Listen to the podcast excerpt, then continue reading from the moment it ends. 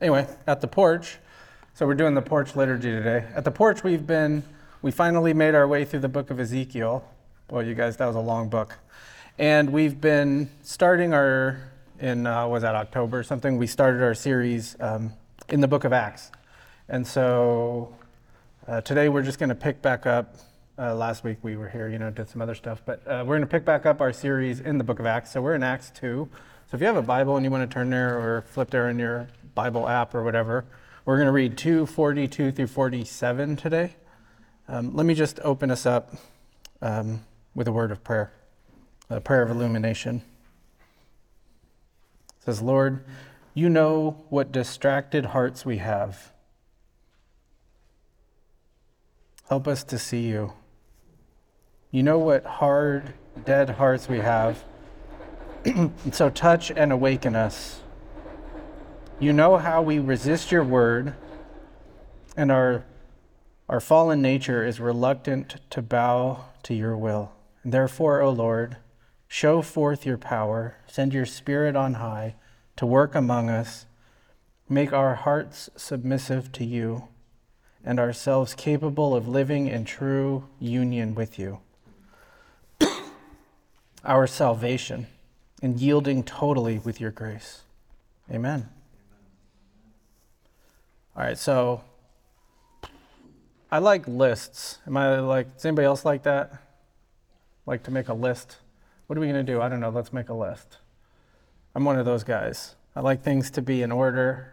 I like, I drive Melissa nuts because I'm always moving everything in our house. Oh, that thing was three inches in the wrong place, and now I can sleep at night because it's in the right place. And um, you know what's my favorite? Is okay, you know when you have to leave the city for some reason and it's horrible, and then you have to go to like some other place where all they have is like chilies, you know what I mean? And uh, so, so between driving to here and the place that has the chilies, uh, you drive past, we don't have a lot of these here, but they're called trees. And you drive past those orchards on, they have them like on Highway 80 and some other places, but where all the trees are perfectly lined up in these rows. And when you're driving fast, you see the, you know, that effect that it makes when you're going past each and every row. You guys, that's my favorite. Pump that into my veins, you know. I love, oh, it's so good. That's one of my favorite. I think that's because how my brain works. I like everything in those rows. I found out recently, by the way, that some of these fancy tractors have GPS and that's how they plant these rows so perfect. They also not just with trees, you see it in like lines of cabbage on the ground or whatever. Oh, it's it's so fantastic. I just like things to be in order. Today, we're going to have a sermon, I think that's kind of like one of those rows, like the one of those orchards. Okay, we have got a lot of rows that we've got to get through. And I think that's cuz the way my brain works is I look at a text and I go, "Oh, look at these I just start making lists, right, as I start breaking apart a text. So this is going to be a, a, sermon that's full of lists, right? This is a BuzzFeed sermon. You guys know BuzzFeed? This is top 10 reasons, except, okay. Um, but here's the thing while we're flying down the highway, we're going to look at this text, and I'm going to give you uh, a bunch of sermon points here. I don't want you to remember every sermon point. I want you to think about the orchard, think about the whole thing, but we're going to see all these different lines but we're kind of going to fly through. Does that make sense? so, with that said, we're going to have 16 markers of the early church. 16 things we can learn from the early church from this very short little text. Um, and what I want you to see is that these 16 things put them together, and we have this beautiful orchard. We have this beautiful church that we can read about. Um, I want to give you a little context because a lot of you guys haven't been with us through the first couple of sermons through the book of Acts. So, in Acts chapter 1, Jesus takes off, ascends into heaven, leaves his people with a mission. So, they, one of the first things they do is they replace Judas, they pick the new guy. Let's roll some dice. Matthias, you're the guy. It's a long story. And um, then they get to praying, and they're hanging out and they're praying, and Acts chapter 2 opens up, and the Spirit falls on them.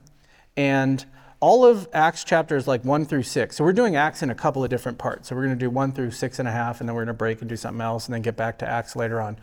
But this whole section that we're in, the way it's portrayed is kind of a, a rivalry between two temples, right? There's the temple in Jerusalem, and there's the new temple, this people of God. And so at Pentecost, what happens is God comes down on this people. and these tongues of fire, like the fire that inhabited the temple when Solomon built the temple. It rests on each person. And so each of these people now is the temple of God, and together they're this new temple. And so they start speaking in tongues, and Peter gets up and gives this wonderful, magnificent sermon. Sorry, I've had I've been coughing since before Thanksgiving. Um, don't worry, I'm not contagious. Doctor said. Anyway, what was I talking about? Oh yeah, Jesus stuff. Um, so this new temple, this new people of God, they get together. The fire falls, and then Peter gives this beautiful sermon, and three thousand people come to faith. And so that's where we're kind of now. All of a sudden, he planted this church that he thought was going to be 120 people. And Peter is now, and these apostles are the pastors of a church of 3,000 people living in Jerusalem. So, what does this early, early, like the very earliest church look like?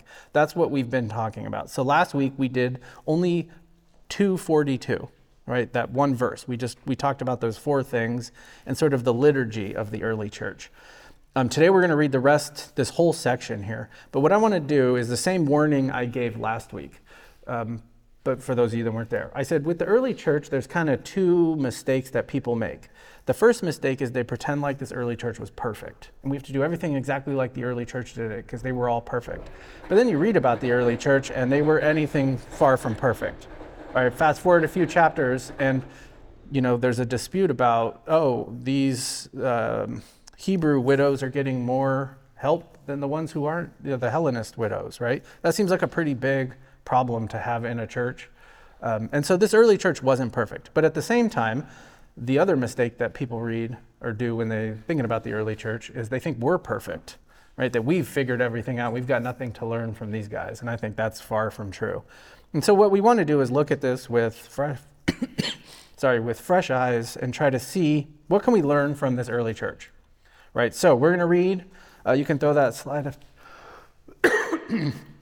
All of a sudden, it's hitting me. Um, you can throw that slide up there. Gonna, I'm going to read this section. Okay, so those are not verse numbers. Those are our 16 things. Okay, ready for this?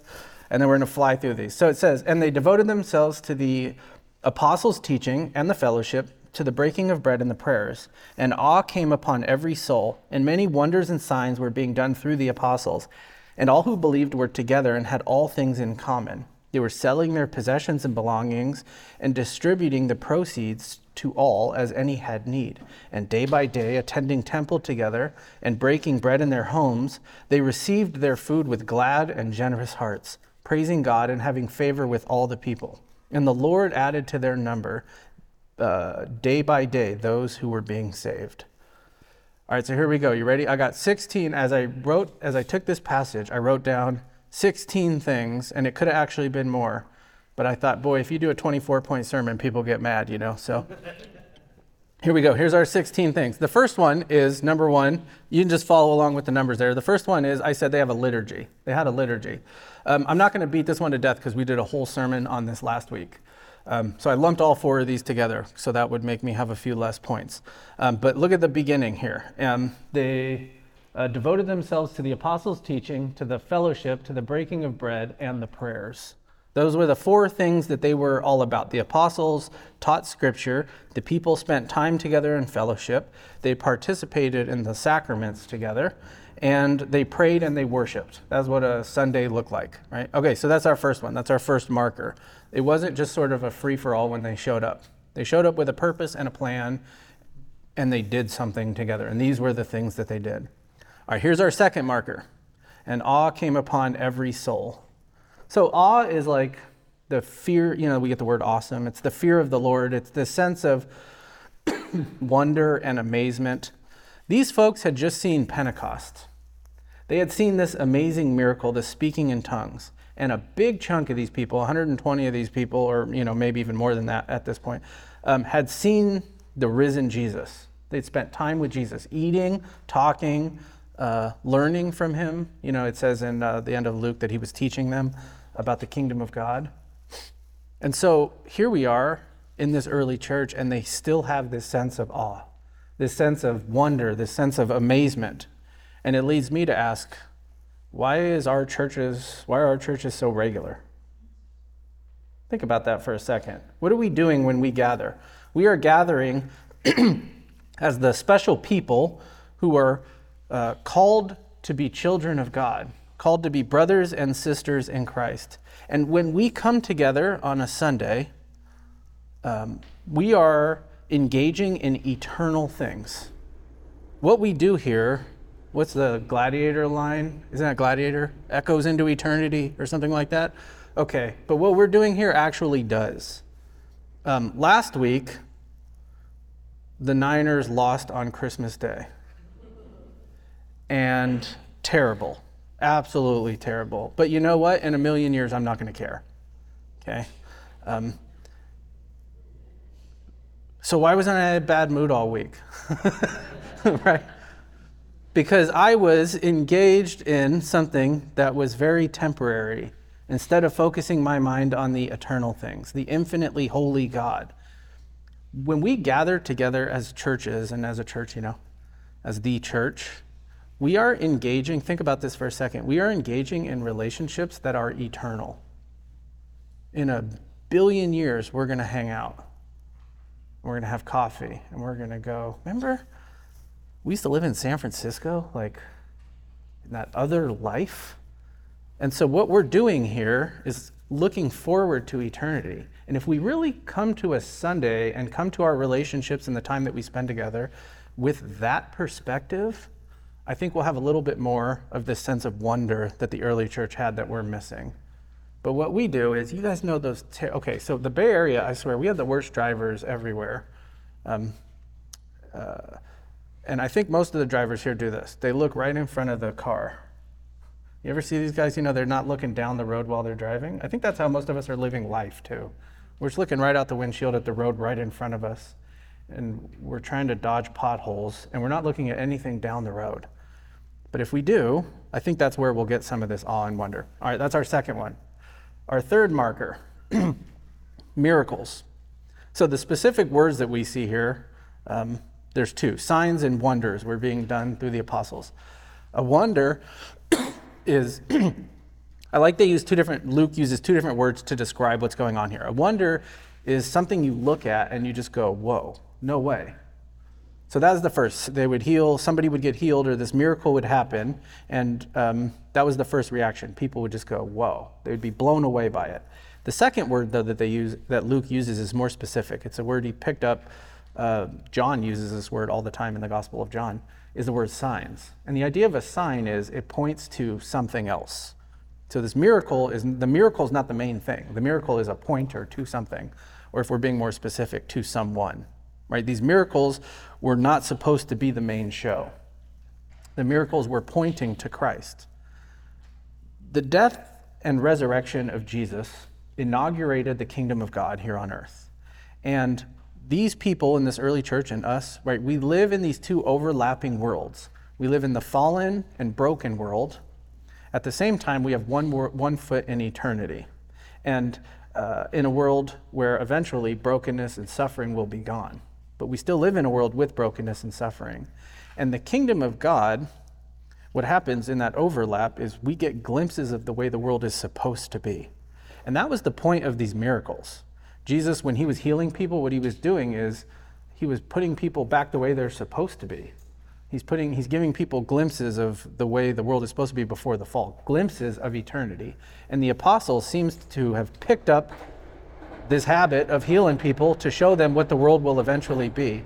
We'll notice as we read the book of Acts, nobody ever heals somebody and then goes, Yeah, that's right, look how dope I am. I'm healing people. I'm Peter. Fall at my feet right? Every time we'll read the next one. Next week we'll read chapter three. They're going to heal the guy at the temple. And then in two weeks we'll read the sermon. we'll read the text into a sermon on Peter's sermon. Uh, sorry, Peter's sermon when the crowd rushes. And what he says in that sermon is, "You guys think I healed this dude? I don't think so." Right? Jesus healed this guy. And let me tell you about this Jesus. And he gets into a whole sermon. So the question then also now, so this is what they were doing in the early churches. Does this do these kind of miracles still happen? I'll give you there's three camps. The first is there's no. This was only for the apostles and the founding of the church. Not buying it. The second is yes, these happen all the time, and we should have services like Benny Hinn, and we should hit people with our jackets. You guys know those videos?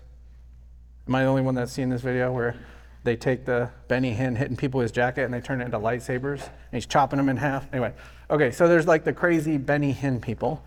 And then the third option is yeah, we pray for people to be healed all the time, but we don't expect it like Benny Hinn does, and we don't make it the center of everything we do.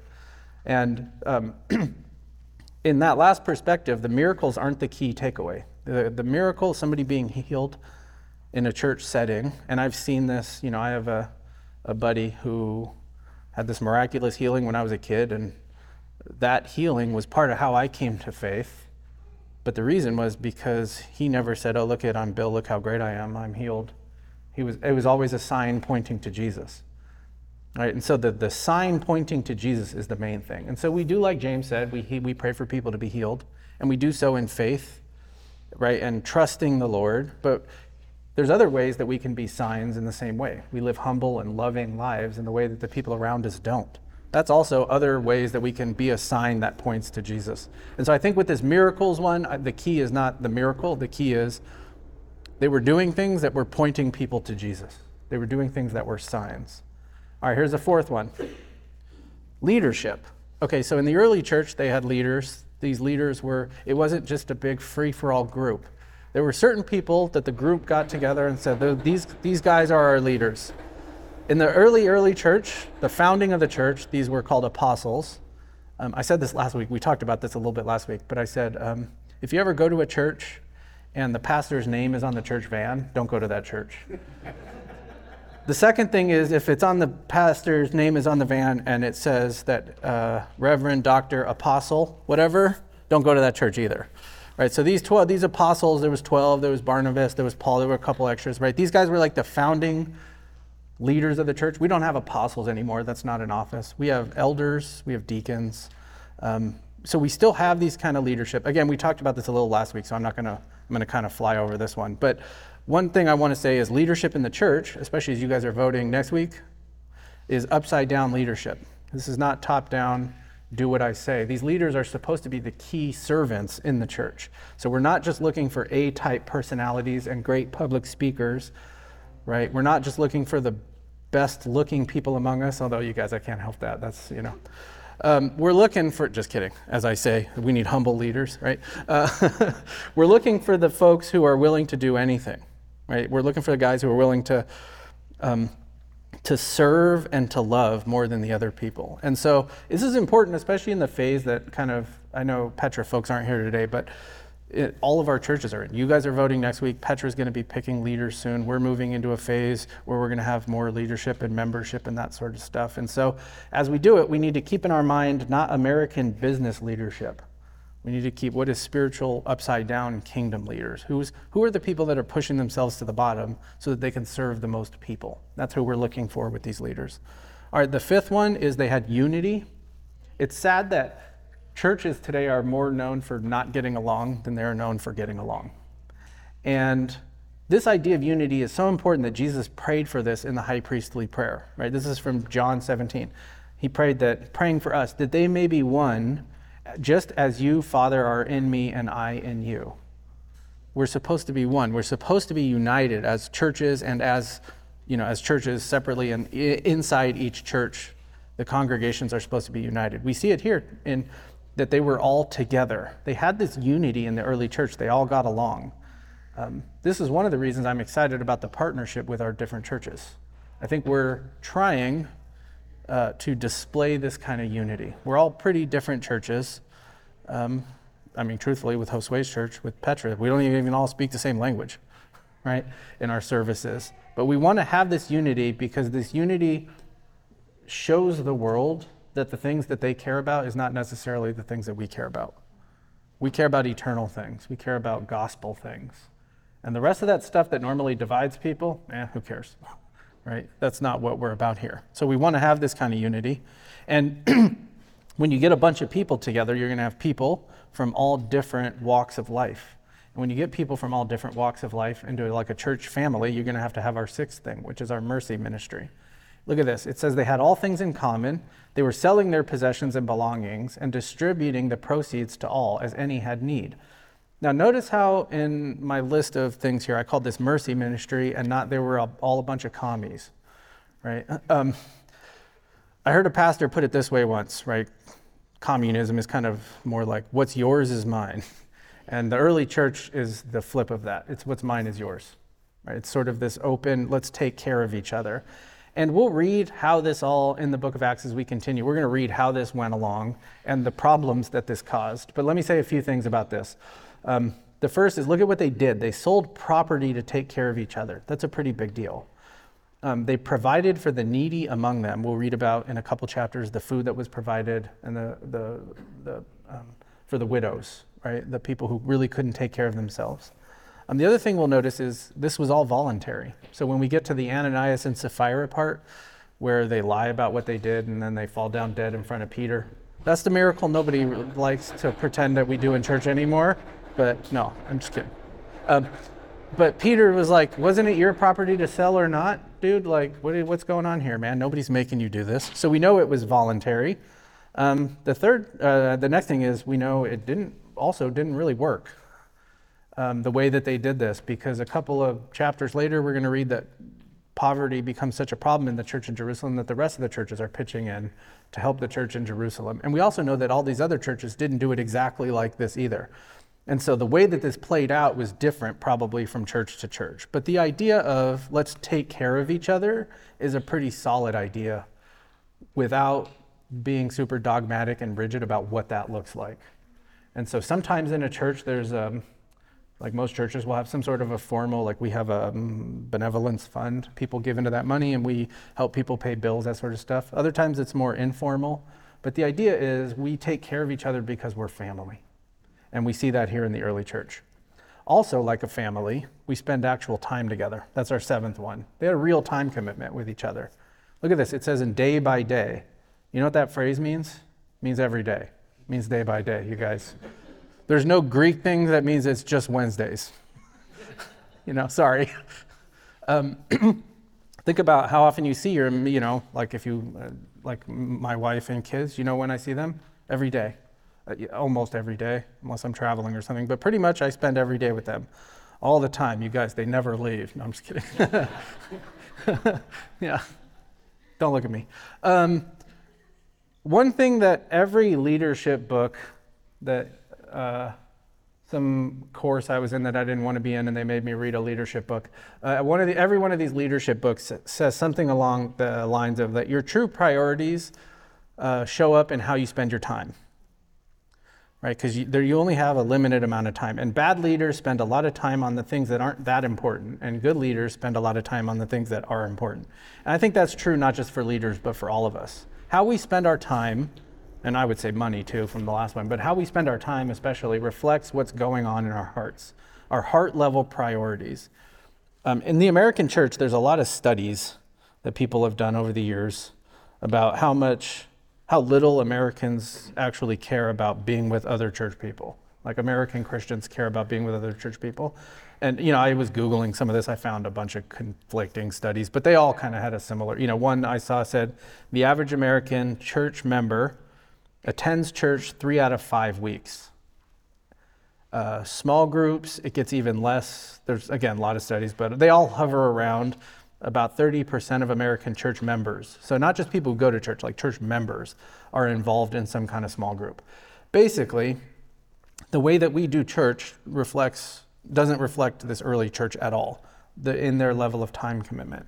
And one of the reasons is because um, one sort of plague I've seen in the early church, I'll steal this illustration from my pastor back in the day, is we're very, we're, he called us, what was it, um, TV dinner Christians. You guys remember TV? You guys have the TV dinners? Okay, you got your Salisbury steak, right? It's always Salisbury steak. Something green, but you're not 100% sure what it is. The mashed potatoes, but it's really more like soup.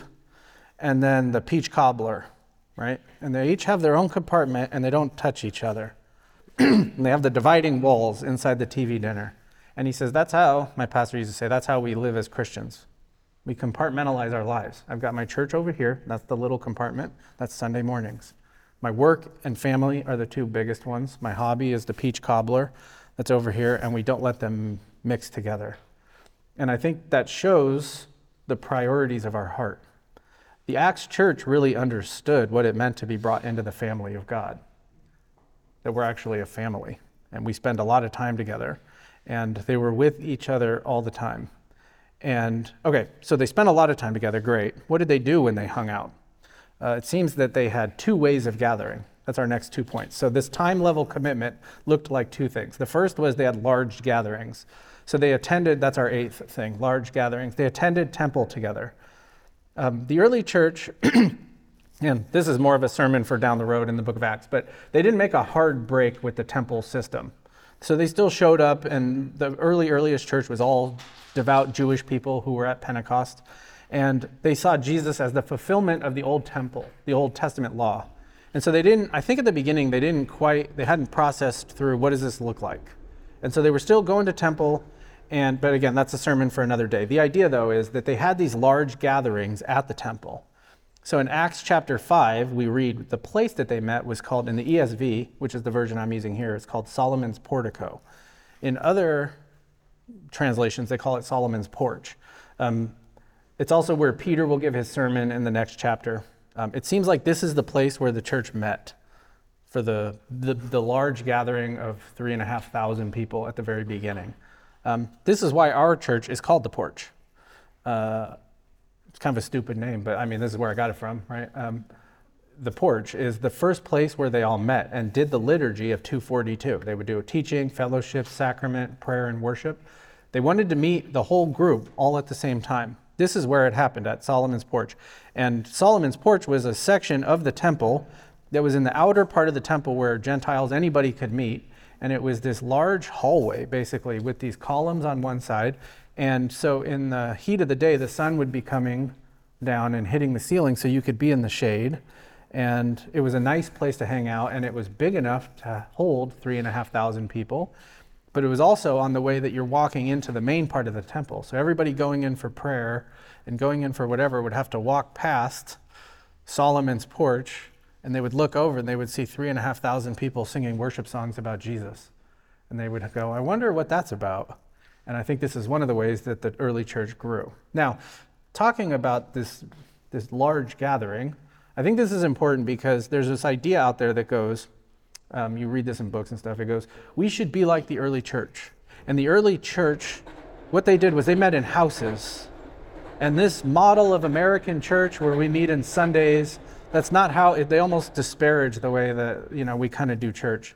And then I open up Acts Church and I see the first thing that we see is the church is meeting in a gigantic group of three and a half thousand people. I'll be honest, I'm not a mega church guy. I'm not a let's go to the church and take the shuttle from the parking lot to the church kind of guy. You know, I prefer smaller churches, but I'm, there's nothing wrong with a big giant church because this is what the early church did, right?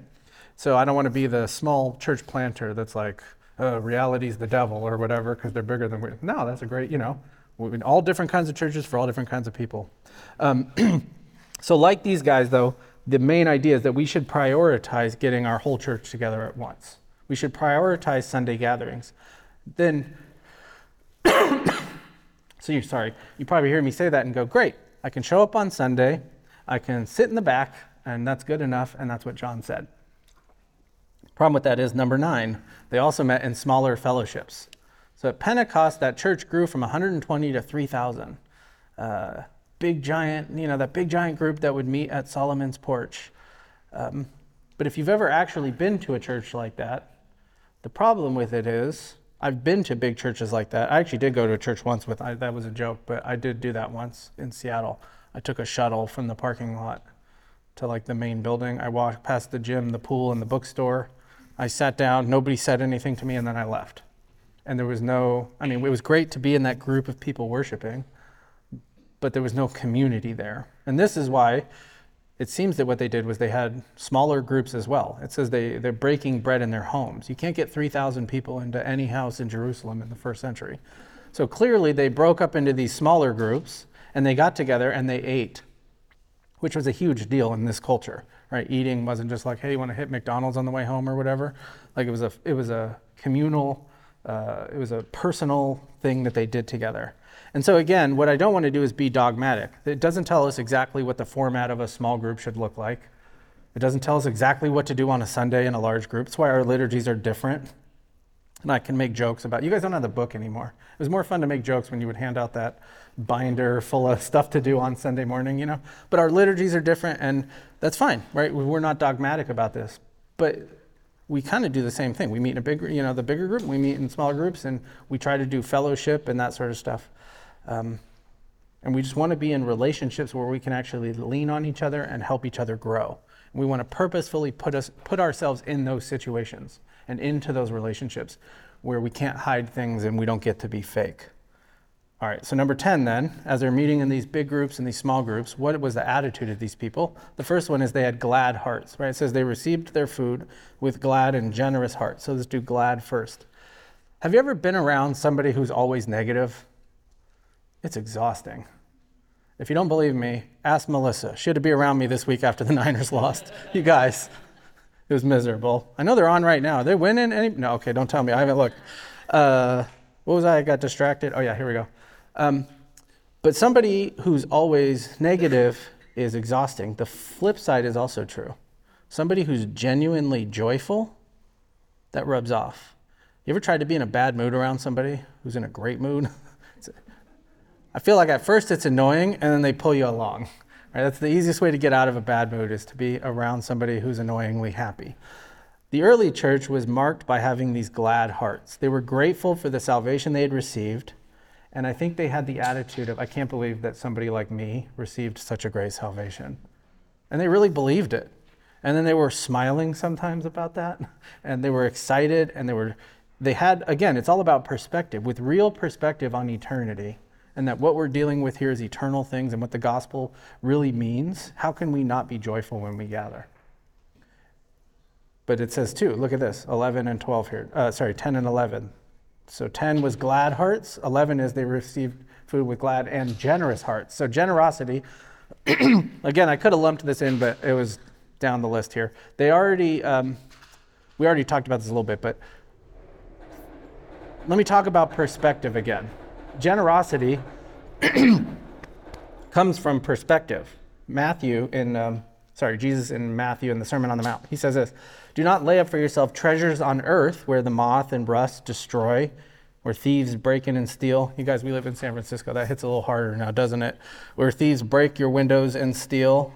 We were counting the last time. I think we we're up to nine or 10. We lost count. Times our house, our car, whatever has been broken into and we've been robbed since we lived in, you know. Anyway, there's a lot, right? Because people steal stuff. But instead, don't we shouldn't really care about that. We shouldn't care about the stuff on this earth. He says, Jesus says, lay up for yourself treasures in heaven, where neither moth nor rust destroys, and where thieves don't break in and steal. And he says, For where your treasure is, there your heart will be also. so basically, what Jesus says is generosity comes from perspective comes from eternal perspective. The more that your heart is focused on the things of the gospel, the more generous of a person you would be. This is why I don't like when pastors get up and they give the guilt generosity sermon. The Bible says 10%, you turkeys. You know, that's like a just do it. Right, here's the thing I want you to think about Jesus all the time and then do whatever happens next. And whatever happens next is going to be you're going to be humble, you're going to be loving, you're going to be happy, and you're going to be generous. And the thing is, I think one of the things we don't really get in church is I also want you to be super selfish. I want you to be, I want you to think about what's best for you. But I want you to think about what's best for you in real perspective, that you are an eternal being not what's best for you right now, what's best for you, thinking about that you were born whenever you were born. I was born in 1984, what, 36 or something. And uh, just kidding. This is how we show affection. We rag on each other. Anyway, so 80, I was born in 84 and I'm going to live until forever. That's a long time. And the more I think about that I'm going to live until forever, the less I care about the stuff that everybody else cares about right now and I think about the Lord, and then it turns me into a more generous person. And the more, also speaking of perspective, we're up to number 12. Let's see, what am I time? Oh, yeah, we're going to make it. Um, number 12, the more I think about eternal stuff and the more happy I am and the more generous I am, the more worshipful I will be. It says here, look at number 12, where is it? Um, and they were praising God. I love how simple that is. What a high calling. There's no more important activity that we can engage in as people who were created by God Almighty than to praise Him. And the essence of worship goes against everything in our society that says, you're the center of everything, you need to be true to yourself, and it's all about you. I grew up in school here in San Francisco Elementary School in the middle of what I'll call the self esteem epidemic, right? It was just everything was about self esteem. And everything that I was raised to believe was that, you know, you're just the best. And I was like, yeah, I am the best. You know, then I grew up and I came to faith and I was like, ooh, I am not the best, right? He is. And so, with that perspective, what worship does is it takes the self centered me and it focuses my attention somewhere else on somebody who actually deserves that worship. And it's really cool to do that by myself, sitting at the beach or something and praying. But you know what's even cooler than that is doing it in a room like this with the BART train going by with a bunch of other people who have that same perspective. Right? That's what worship is. We just get together and we all go, Whew, I am not so great. but he is. And then Peter goes, Yeah, yeah, I'm not so great either. he is. And that's what we're all doing when we gather together. And just seeing you guys do that too helps build in this perspective that I don't always have. Sometimes when I'm looking right in front of the road and I'm just thinking about myself and I'm all in my head and my feelings, and I show up at church and I watch you guys worship, I go, oh yeah, this is what we're doing here. We're dealing with eternal things. And when a community like that gets together, we get to our 13th idea. it says, they had a good reputation. It says, and having favor with all the people. Do you guys know who Corrie ten Boom is?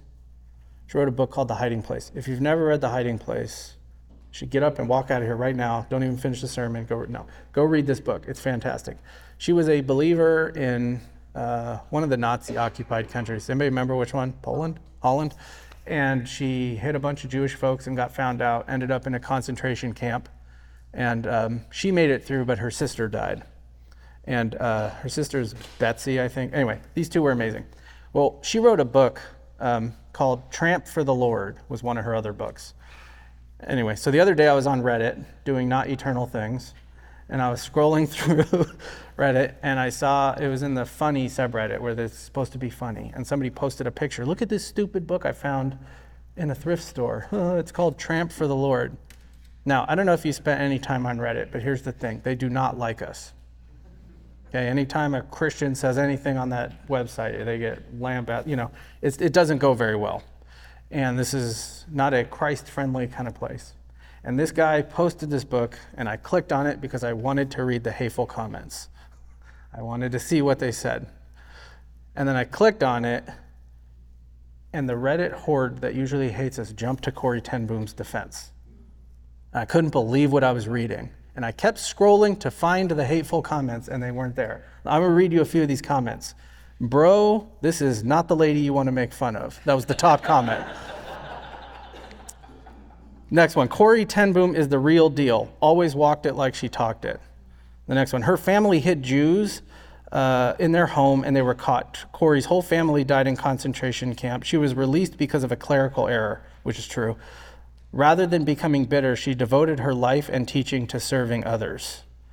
Anyway, I was reading these comments and I was completely caught off guard, and then something dawned on me because I was expecting the usual Reddit garbage. But then it dawned on me oh, a Christian who actually lives like we're supposed to had a serious impact on all these people who hate our guts. Corrie ten Boom had a very good reputation with outsiders because she walked the talk. Yeah. And she did what we're supposed to do by living out her faith for real. I think if our churches make the gospel the main idea, and we really do the things that the gospel calls us to do, we can have a reputation like that in San Francisco. People are going to hate us anyway, let's be honest. Somebody hates Corrie ten Boom probably. People are going to hate us. But if they do hate us, let, let them hate us for the gospel, not for all this other garbage that doesn't matter, right? So let's, let's think about that. What's our reputation with outsiders? Um, it was fun to see at the, you know, just to get out with folks at um, Sunday Streets a couple months ago. We were all just out there saying hi, talking to people trying to, you know, it, what was the success of that? You know, I don't know. It was we wanted to hang out with people and get the reputation of Christ in the city, right? To be up a notch. We're going to do the same thing in June, by the way. Uh, you guys are going to come, Trinity First, you guys are going to come help us at the North Beach Festival. We're going to do the same kind of thing again. But that's the main purpose of something like that is we just want to have a good reputation in the city. All right, 14, we're getting close here. Ready? The next thing is this one will be quick. Membership. Said um, we're at the end here. Um, the Lord added uh, to their number.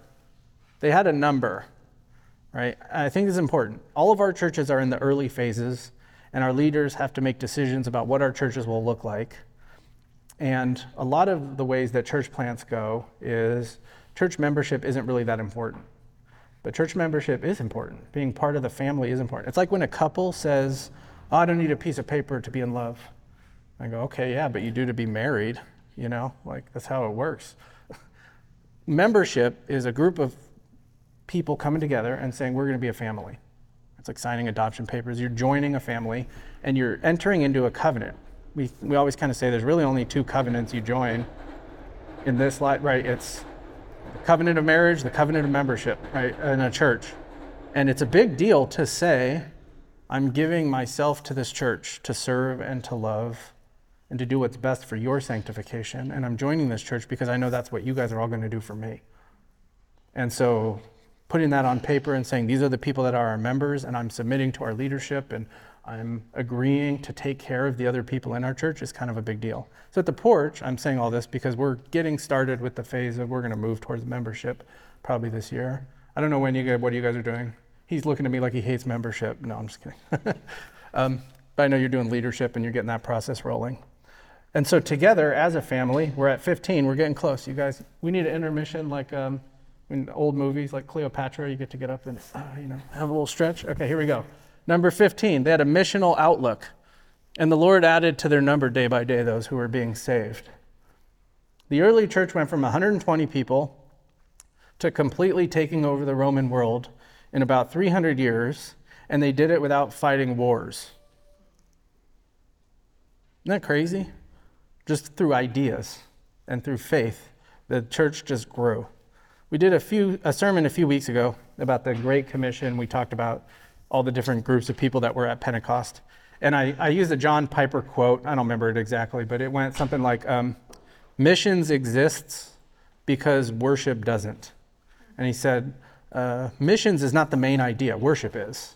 So we send missionaries and we do that sort of stuff because worship doesn't exist. We want everybody to worship. And I love that quote. That's so good. Our worship um, should be so central to who we are that we're willing to do anything to bring other people into that worship of God. And that's what a missional outlook is about. We want our friends and our neighbors and our coworkers and our family and the guy at the grocery store and our waiters and our baristas and all these people who don't know the Lord and don't know the joy of what it means to live in his kingdom we want them to experience that. And so the main point is not to brag about how missional of a church we are, it's to think about worship and to love those people so much that it breaks our hearts that they don't experience that worship day by day. And then we're going to make big changes to make that happen. So at our church, we do, at the porch, we have our Pabst Blue Ribbon outreach pathway.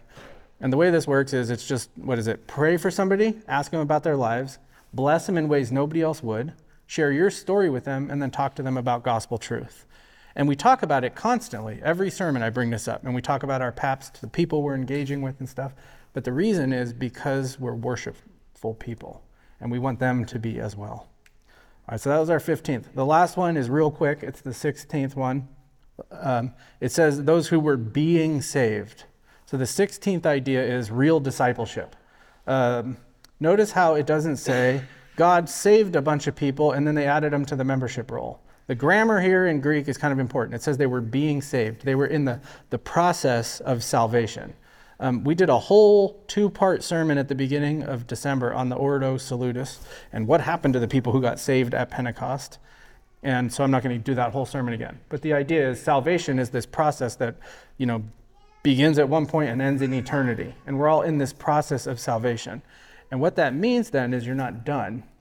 And the role of your leaders and the role of your small groups and the role of your relationships with each other is to help each other grow into that salvation, right? Is to grow into holiness and to help each other with sanctification. And church plays a huge role in you growing up in your faith And that's what's going on here. They were being saved. Right? It, was, it was happening in this process. Okay, that's our 16 points. So then, as I look at this list, the next question, the ending question is how do we do this? How? How can I move the porch towards a church that looks like this? How can Chris and Drew lead Trinity first towards a church that looks like Acts 2? Or Josue when he plants in a month and a half? The American, Western, go getter, individualist in me says, let's get to work. Let's write some sermons. Let's start some programs. Let's do stuff. And then I look at this list. You ever have a paper in college or something, high school, whatever? And you sit down to write it and you're like, I don't even know where to start. That's how I feel when I look at this completely overwhelmed. I don't know how. I don't know how to take a bunch of self centered sinners and turn them into other outward focused church family people. I don't know how to take people whose sin tells them, take all that you can and save for your retirement or whatever, and turn them into generous and glad people. I don't know how to take a people who think about themselves constantly and get them to worship somebody else I don't know how to take a people who are obsessed with trivial things like binge watching HBO Max or whatever and to get them to think more about spiritual, eternal things. I don't know how to do that. And you know what? That's okay. I don't know how. Drew doesn't know how. Even Chris doesn't know how. He's been a pastor for 100 years or whatever. right? We don't know how. And we get together and we hang out. And you know what we talk about? we go, I don't know how.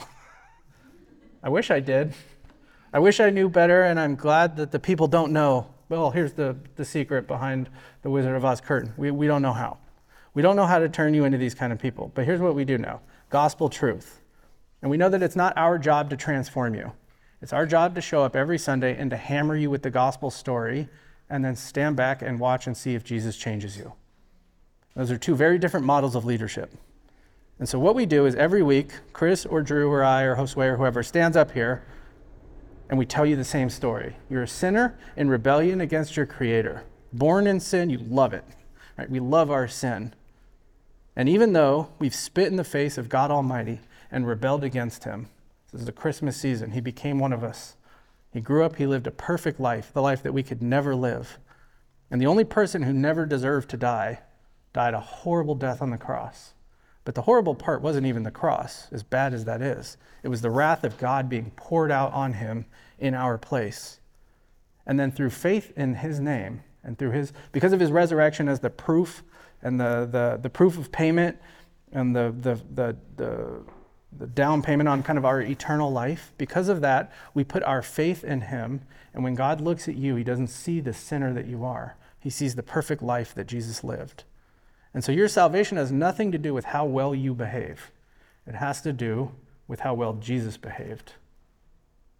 And then, through being united to Him because of that, we're transformed into the holiness that we don't have. We're transformed into this new life, into this new being, and we're sanctified. And so every week, Chris, Drew, Josue, you know, one of us, we get up here and we tell you this story. The story of how wicked sinners like you and me can be saved from the judgment of God. And then you look around the room and you go, oh, that's how it works for everybody.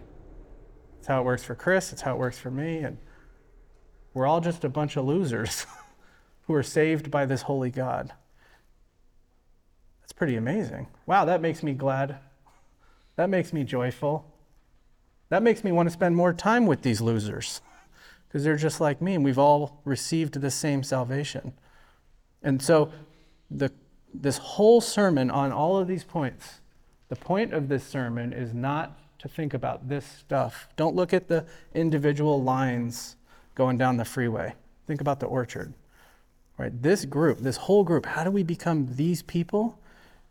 Is really, I mean, we don't try to be these people.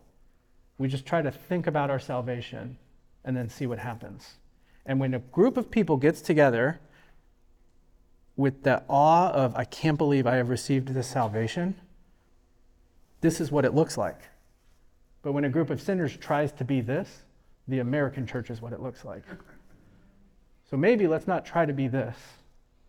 Let's try to just think about our salvation. Let's try to think about the gospel. And in our conversations, let's encourage each other with those truths. And then let's just see what happens. And what happens is all of a sudden you're going to wake up one day and our churches are going to look like this, and it's going to be pretty cool. Amen? Amen. All right, let's pray.